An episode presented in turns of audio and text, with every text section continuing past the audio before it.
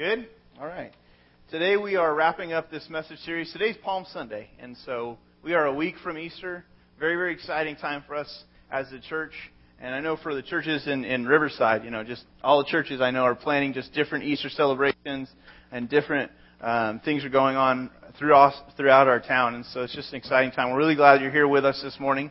Today we're wrapping up this message series that we've been looking at relationships and how messy relationships really are. And we've looked at a variety of issues throughout this series. We've looked at conflict and how God can use even conflict to uh, to grow us, to change us. It's part of one of His tools is conflict with people in our lives. He He can use and He will if He needs to. He will use conflict to, grow us. And um, sometimes we think all conflict is bad, but if you take a perspective from the Scripture, you can learn that not all conflict is bad. There is something called godly conflict actually um, God uses as a means of grace to actually change us. And so He puts people in our lives, He puts circumstances in our lives, um, because He'll do whatever it takes in order to help us grow and change to look more and more like His Son, Jesus Christ. And so we looked at that a few weeks back. We've looked at forgiveness and just how important it is to understand our own need for forgiveness. And it's off, it's awfully difficult to forgive one another. Um, the way that we really keep in perspective how to forgive is that we keep in mind that we have been forgiven so much. And if we lose perspective of how much we've been forgiven, then we're going to have a real hard time forgiving people in our lives. So we looked at that. We've looked at our identity and keeping in mind that there's a whole bunch of things in the scripture that God says about who we really are in Him if we are His children. And if you know these things about who God says you are, it allows you to approach relationships with a very different perspective. So we looked at our identity and um, we've also looked at just the idea of stop trying to change each other. Like recognizing that the, Holy Spirit is capable, God's Holy Spirit is capable of working change on, on the people in our lives. And so He doesn't need us. God doesn't need us to change and to, to reform um, people into an image that would fit our liking, but He's actually at work. That doesn't mean that we don't interact or speak into people's lives, but it's a perspective shift as far as whose job is it really to change people? Is it my job or is it you know God's job? And so we've looked at a variety of topics. All of our different messages that we've looked at are on our website, and so I'd invite you to, if you've missed any of those messages, to, to go to our website, listen to some of those different messages. Um, today I want to finish by talking about how change in our lives or change in our relationships can actually bring hope to other people. When we start changing, man, people grow hopeful that they can change themselves. And you may not realize this, but this is a very, very powerful part of God's um, purpose for, for our existence is um, how we're going to interact with others who are going through their own problems and their own circumstances. And so I'd like to pray before we really um, head into this message. So let's pray together. God, we just, once again, we just pause to just ask you to speak to us. We invite you to um, uh, to do that. We ask you for the ability to focus right now. We pray against all distractions, things that would come into our mind that are concerning us, or things that we're about to do later today, or we have on our plate for this week, or just problems that are not fixed, or relationships that are not solved and, and working well. Lord, I pray that you just allow us to, as we look at your word, that we would really um, allow you to speak to us as individuals. And that if, you, if there's anything you're trying to deal with us, and Lord, I pray that we would take things to heart and have the courage to really respond to you. So we give you the freedom, and we ask you to do that in our lives. In Jesus' name, amen. You, you may not realize it. Oftentimes I forget it, but people are learning from my response and your response to the messes in our lives and in our relationships. All the messes in our relationships Every time it gets messy, and the messier it gets, the more attention it draws. People are watching us. And, and honestly, th- that is not necessarily a bad thing. There's a purpose for that. And so, people are learning all sorts of things as they watch us respond to messy relationships. People are encouraged by our growth when we actually, like all these messages we've been looking at, if you've been trying to apply anything in this series, whether it's conflict resolution or forgiveness or just trying to trust God more with not trying to fix the person, but just trusting God to do that work. If you've been releasing some things to Him, um, people are encouraged by that. As they see you put things into practice, people are inspired. Hey, I can do that. I see the change in them. Because they remember, especially if you know others in your life and you remember them from this point and then you see this progression of, of growth, it's just, it's inspiring to know, wow, people are growing here. People are sharing here. Uh, but when you observe the change, it fills people, it kind of infuses people with courage as well. It's like, hey, they're doing it. I can, I can keep going. I've had some conversations this week um, related to life groups. We have small groups in our church, and uh, I've heard from some different people in our life groups kind of a, a theme from multiple people, which is as people have been sharing in life groups, um, others in the group will come alongside them before group or after group or even during and just kind of identify with the struggles that they're facing and say, hey, I know what you're going through. I've been through that. And, and, and I want to encourage you, keep going. Like, and they'll share stories of 10 years back, 20 years back, just some of the messes of relationships and just encouraging people to hang in there. Don't lose hope. Don't give up. I've been hearing this from different people, and it's kind of the common thread as well. People are really coming alongside each other and, and encouraging and strengthening each other. That is, that's really what major part of what our church is to be about. To love one another. That's one practical way we do that is we come alongside each other. We run alongside each other and we say, hey, you can keep going. You don't have to give up. You can keep going. We're going to look at a passage in Scripture that really highlights this. And but your heartache and your hardship can be a real help to people. They can they can benefit from the things you're going through if you'll use if you'll allow God to use even the messes. So take a look on your listening guide. God can use the messiness that we encounter in our relationships to help us move towards others in needs in need. So people who are struggling, people people need us to be honest about what we're really going through. Our hurt, in some strange way, can be someone else's hope. That's so true. When we are honest about how we're hurting and what we're going through, that can provide so much encouragement to someone else who's going through a very, very similar thing.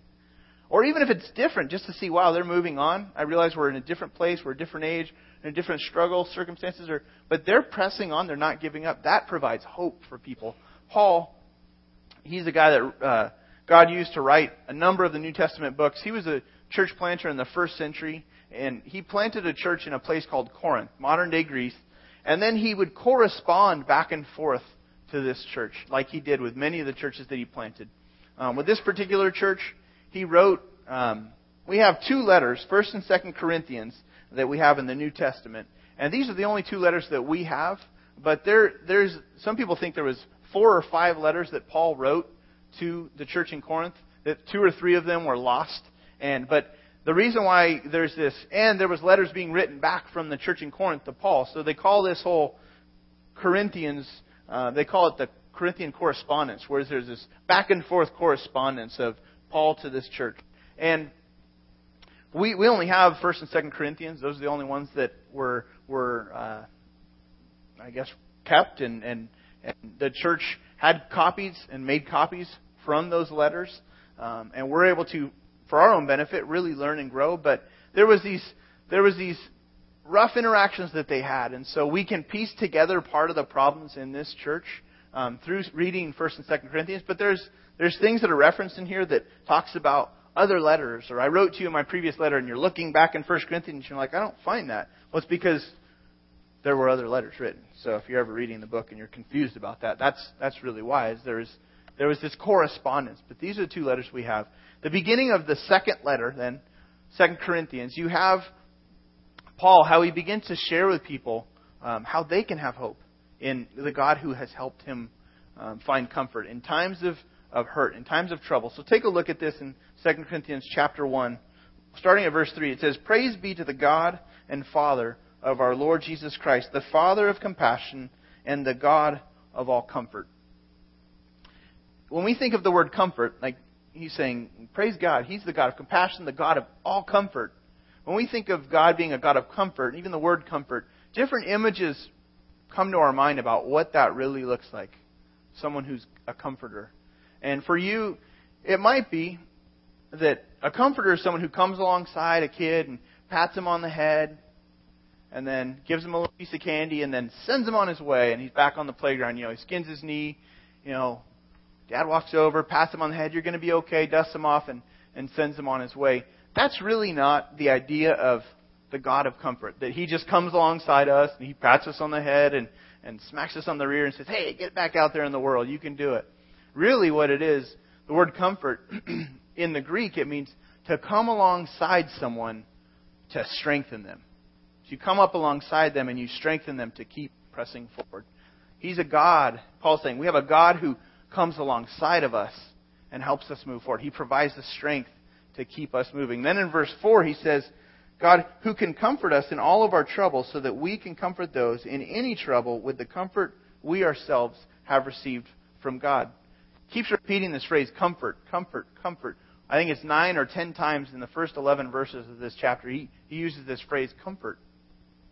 Because comfort received from God enables us to now come and comfort other people who are in conflict, people who are in a mess of their own.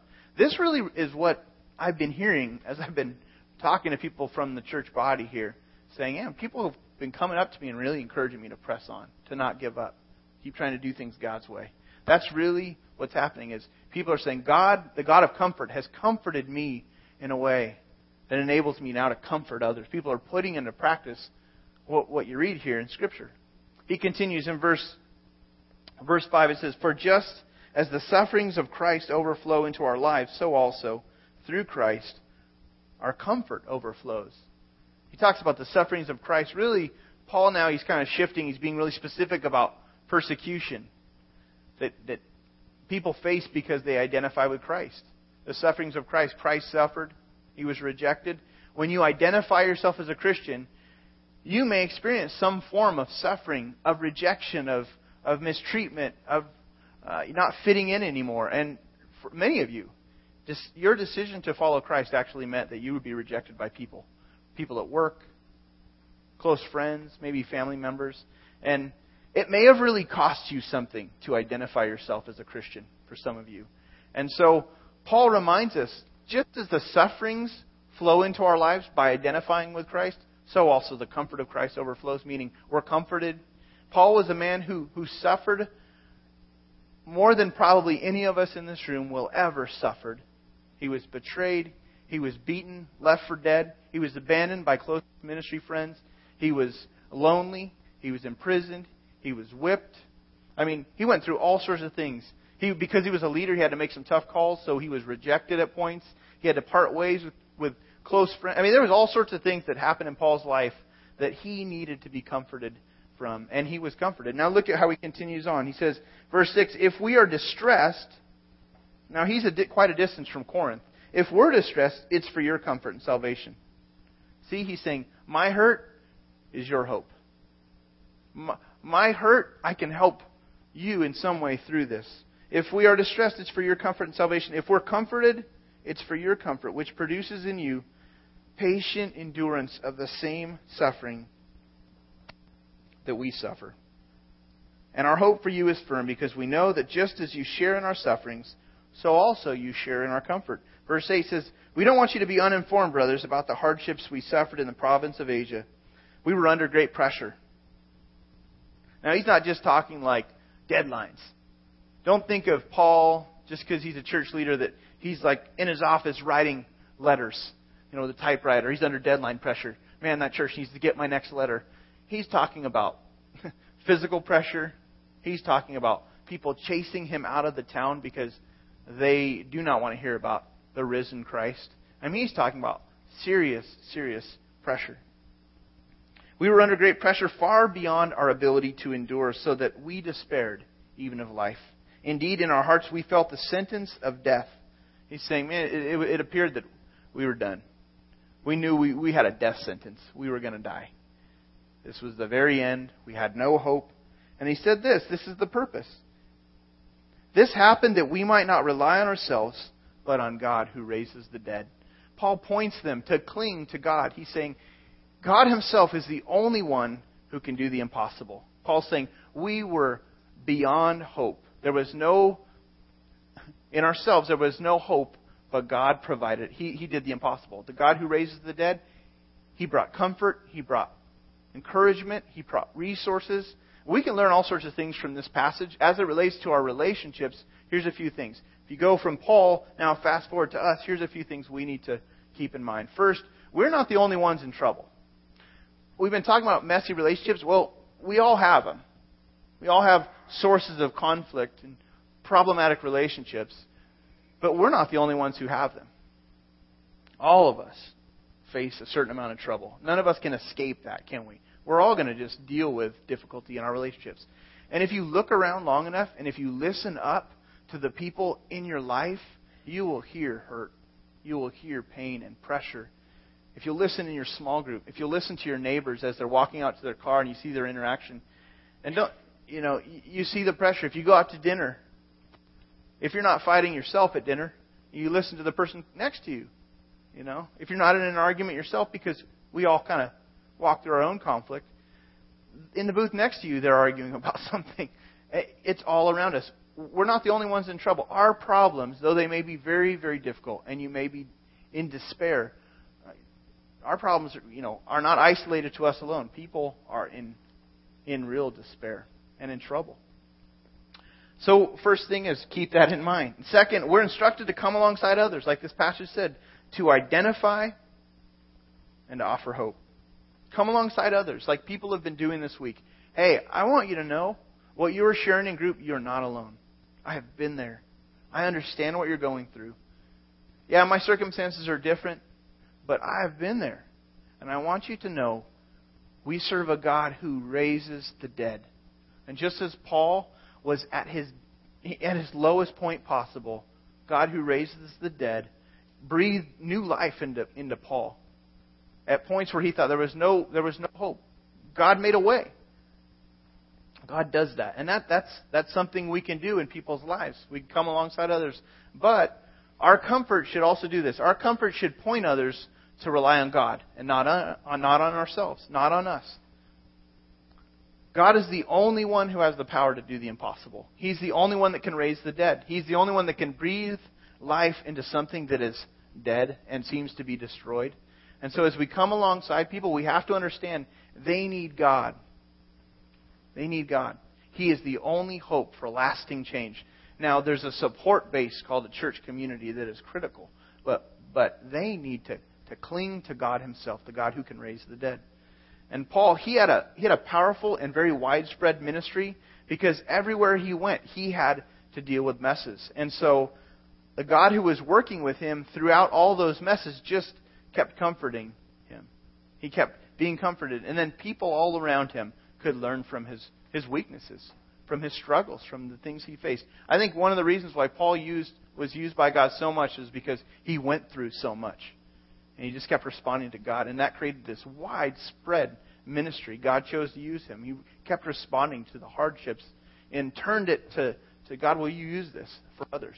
The same is true for all of us. In fact, whenever God's grace changes your heart, whenever God's grace changes your, your entire life, whenever you experience any change, what you're doing is you're experiencing the kingdom coming down to earth as it already is in heaven. You've heard of the Lord's Prayer where Jesus said, you know, Thy kingdom come, thy will be done on earth as it is in heaven. He's saying, God, your kingdom is already going on in heaven. Like, it, it, all is right in heaven. All is as it should be. You're the focal point. Every, but Jesus says, pray, thy kingdom come on earth as it is in heaven. So, every time we start changing, what it is is you're seeing the kingdom come to earth in people's lives. It's made visible in people's lives. And in a conversation with the Pharisees, Jesus kind of talks about this whole idea of the kingdom of God. He confronts the misunderstanding that the Pharisees, these religious leaders, had about the kingdom of God. And he said this. It says, Once having been asked by the Pharisees when the kingdom of God would come, these people wanted to know, when, when is the kingdom of God going to come?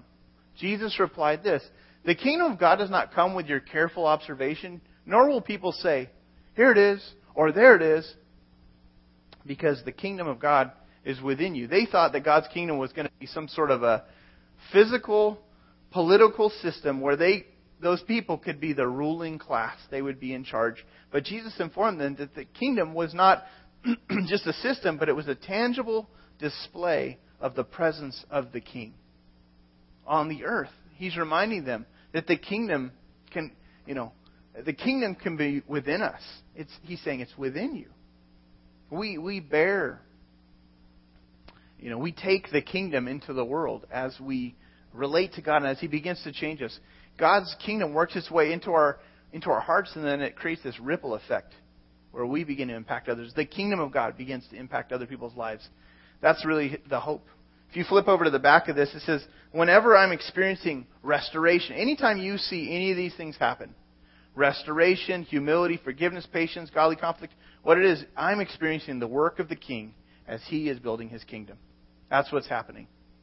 For anyone that's applied anything as a result of the messages, you're experiencing the work of the King in your life as he's setting up his kingdom on earth. And therefore, my relationships are then a place where the kingdom has come and is intended to attract others, not to me, but to the king. Not to you, but to the king. Every time this happens, it's an opportunity for others to, to connect with the king, to draw close to the king. Whenever you start talking about the changes in your life, it's an opportunity for you to steal the focus or for you to point the focus towards God Himself. And if we're drawing attention to ourselves and exalting ourselves, um, you know, we're missing it. But we're to call attention to the King.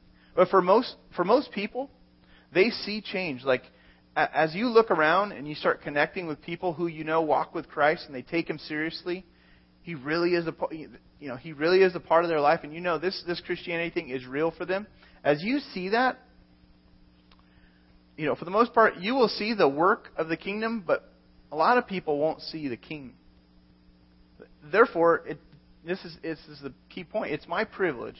It's our privilege. It's our responsibility to point others to him. They're going to see a change, but they may think, wow, that's just, he's a good guy. She's a neat lady. She's a really good person. She's just really trying hard. She's going to church. You know, she does really good things. And, and she's getting the credit. He's getting the credit. But instead, it's, it's our privilege, it's our responsibility to point others and say, no, this is not me. It's not my good ideas. It's really the, the you know, God, the God who raises the dead, has breathed life into areas that I thought could not be changed, and He's brought about a change. So it's a privilege for us. Jesus, He uses two metaphors in the New Testament in his Sermon on the Mount to talk specifically about how we can make the kingdom of God visible. It's Matthew chapter 5. You may have heard this before. Jesus said, You are the salt of the earth. He calls you know, people to, to follow him. And he's talking about, really, he's saying that we would be salt. It's, it's a kind of a confusing idea. You're the salt of the earth. He says, but if the salt loses its saltiness, how can it be made salty again? It's no longer good for anything except to be thrown out and trampled by men. Salt was a preservative. It is a preservative. It provides seasoning. Obviously, brings out the flavor and things. But back then, you know, for the most part, salt would be used for preservative. And the point of it was it needed to be kept close to things. It needed to be in close proximity to things that are decaying. Like meat that was decaying. You put salt on it in order to preserve it so it would slow down the decay. And so in that way, you know, we, we have this opportunity to, and God's using us to help preserve some things in this world. So he talks about our lives collectively are to be um, salt, preserving in a, in, a, in a world that is decaying. Now, as, as our lives are changing, that's what's happening. As people are seeing a difference in us, they're, they're able to see, wow, the God who's actually preserving us, who's, who's doing a work. They see a distinction between the decaying world and, and a life that's being transformed and changed. Look, he goes on, he says, not only are you the salt of the earth, but you're the light of the world. Jesus himself, in John 8, he says, Jesus calls himself the light of the world. He, Jesus says, I'm the light of the world. I'm the one that leads men out of the darkness. But now, here in, in the Sermon on the Mount, he says, You are the light of the world. You know, you, you will, in a sense, lead people to, you'll reflect God's goodness, God's grace, God's glory collectively we're the light of the world. We're to reflect Him to the world. And it says this a city on a hill cannot be hidden. Neither do people light a lamp and put it under a bowl. Remember the song? Hide it under a bushel. No. Last service, there was a guy who's like, no. It was very good. Hide it under a bushel. No. I'm going to let it shine. There's a song, you know, you may have heard that song. This little light of mine. Kids sing that song. But that's the idea is You're the light of the world. You're to reflect. You're to be a reflection of God's goodness and His glory to this world that is dark and decaying. He said, instead, no, you put it on a stand. It gives light to everyone in the house. In the same way, let your light shine before men so they may see your good deeds. Why? Why should they see our good deeds? Because it praises our Father in heaven. It praises the King who's establishing his kingdom. So here's, on a practical level, here's how we make the kingdom of God visible. First, we must be convinced that the call of the kingdom is a call into the world and never away from the world. We need to move into the world. Just like the salt that must be in close proximity to things that are decaying, we need to move towards people who need God and, and not try to isolate ourselves completely from the world and those things in the world. You know, we're, we're to be in the world, but not of the world, the Scripture teaches. And so we have to figure out how do I move towards the world without not getting caught up in the ways of the world, but we're to remain in the world, moving towards people. And then, second, as we enter other people's world, we need to understand that things will get messy, and that's okay. As you start sharing your life with people who, who desperately need to know God, and, and or even just they're searching for answers, as you begin to share your life with them, understand things will get messy in their lives, and that's okay. You want to know why it's okay? Is because things are messy in all of our lives already. So that's that's just the human condition. All of us experience and need God's grace in our lives.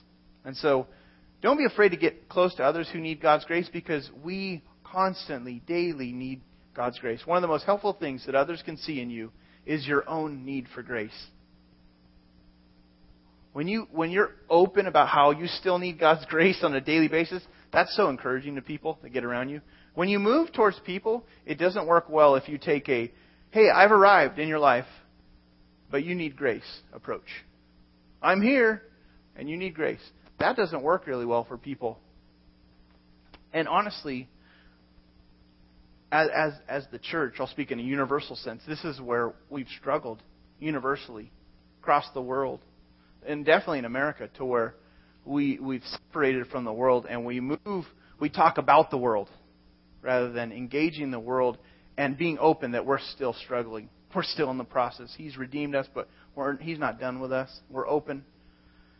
But the truth is, it's in the context of our own sins, our own struggles, our own weakness that the love and the power of the King are most clearly seen. This is where people can see the work of the King, is when we're honest. So I want to wrap up by asking you to think through who's in your world right now? Who's in your world? Who seems to be far from God? Who do you sense God may be nudging you towards and saying, hey, I want you to move towards them? Think about who's in your world. What friends that, that are searching, have not yet connected with God? What, what people in your life, might be neighbors, might be coworkers. I'd encourage you, I asked people last week, last service, maybe write down five names of people that, that, that God may be nudging you to move towards as a point of application. You know, God is, you may be in a mess right now. That's okay. That's okay. God can still use the messy relationships that we have and the lives that are still in process to impact other people, to offer hope. Because we serve a God of comfort who comforts us in our time of need so that we can step into other people's worlds and comfort them in the same way that we've been comforted. And you might be thinking, I'm in no position to help other people to find God, especially if you're in crisis. Or you might be thinking, we, my marriage, my relationship with my spouse, we're in no position to be helping others find God. We're hanging on by a thread right now. But again, did you know our messy life, our messy lives and relationships, what they do is eh, along with the genuine desire to just be honest about who we are, that's just so compelling to people to see you pressing on, to see me pressing on despite the hurt, despite the messiness. If you're honest about your life, it's a testimony about the living God who can who can breathe life into things that appear to be dead. It may be slow, it, it will be messy. You'll never be perfect your spouse, your friends, they'll never be perfect, but that's okay. It takes the pressure off of people who think, if I'm going to come to God, then I need to be perfect like the church people. It takes the pressure off of it takes the pressure off of people if they if they recognize that people who are who are walking with Christ are still in the process and they're not perfect. And so if we'll share our weaknesses, one man told me, if you will share from your weaknesses and live and be honest about your weaknesses, you will never lack an audience. This is true for all of us. There will always be people observing our lives, learning from our lives, if we'll be honest about what we're really going through. But as soon as we exalt ourselves and we're the person with no problems, um, that's not very compelling for a lot of people because they can't identify with us when we take that place. This is probably the very best time to invite people around because Easter's here. For, for, for, for Christians, Easter is huge. This might be compared to like the Super Bowl, but honestly, it's thousand times better, thousands of times better than the Super Bowl. Because for Christ followers, everything, everything, everything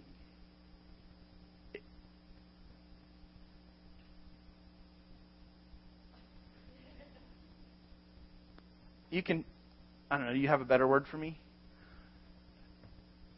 Hinges. Thanks, Eddie. It's a waste of time, is what the scripture says. If Christ didn't rise from the dead, this is a waste of time. You're wasting your time here, weekly. 1 Corinthians 15, which is the passage we're going to look at next week. Everything hangs or hinges on the resurrection being real and true. If Christ did not die, Scripture says you are dead in your sins. This is a big waste of time. And so we have no hope without Christ rising from the dead. If he went to the cross, was crucified, and stayed dead, then there's no hope for our for our future, for our lives, even here and now. And so, but the fact that he did rise from the dead, that is our hope. And it may feel like you're hanging on by a string, but the truth is if Christ is in you and He is living inside of you, then there's a process of change happening. And people in our world are desperately needing to find the hope that He offers. Many people are distracted, isolated, confused. Many people don't understand the heart of Christianity because for too long Christians have moved away from the world rather than moved towards the world. And we need to be people who move towards the world. And Easter is a great time to do that. So we're doing a huge Easter egg hunt um, we have 10,000 eggs. We have 8,000 stuffed. We're trying to get up to 12,000. That's, that's a big task.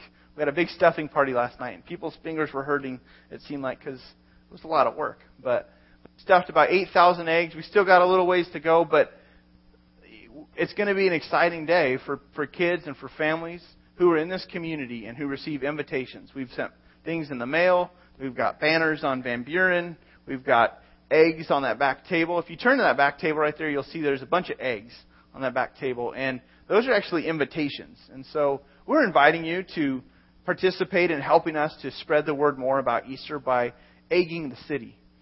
Not with real eggs, but with plastic eggs. And so would you help us egg the city by taking one of those bags or maybe two of those bags of eggs and just not throw them at people, but just put them on doorsteps and inside is a piece of candy with a, uh, and then there should be a business card that has the invitation of the of our Easter events and and a sticker. And just put one on doorsteps, and then people hopefully will be like, "Oh, I, I've already seen that somewhere else." But would you help us spread the word in that way? If you don't want to, you could. I'm sure one bag of 30 would take about 10 minutes to distribute, um, but or maybe a little bit longer than that, maybe 15, 20. Depends on I don't know.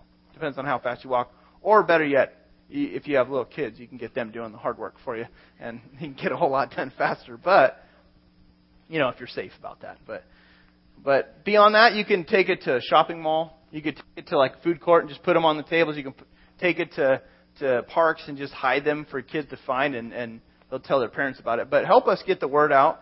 Um, so, want to make sure everyone knew about that opportunity. Pick one of those up if you would on the way out. Thank you so much we've asked a lot of, of, of you, our church family, this spring, just as far as candy and volunteering, and this is another way to serve. And if you want to help, we'd love it if you would.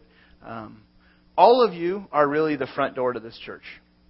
Most people who actually visit churches come because they know somebody at the church. And we do get people that come from mailings and invites and they see things on the internet, and we love that. But a lot of times people come because they were invited personally by someone. And studies honestly show that people stay in church because they were invited or they got con- quickly connected to someone. And so we really would encourage you to personally invite some guests to, to come to Easter as well.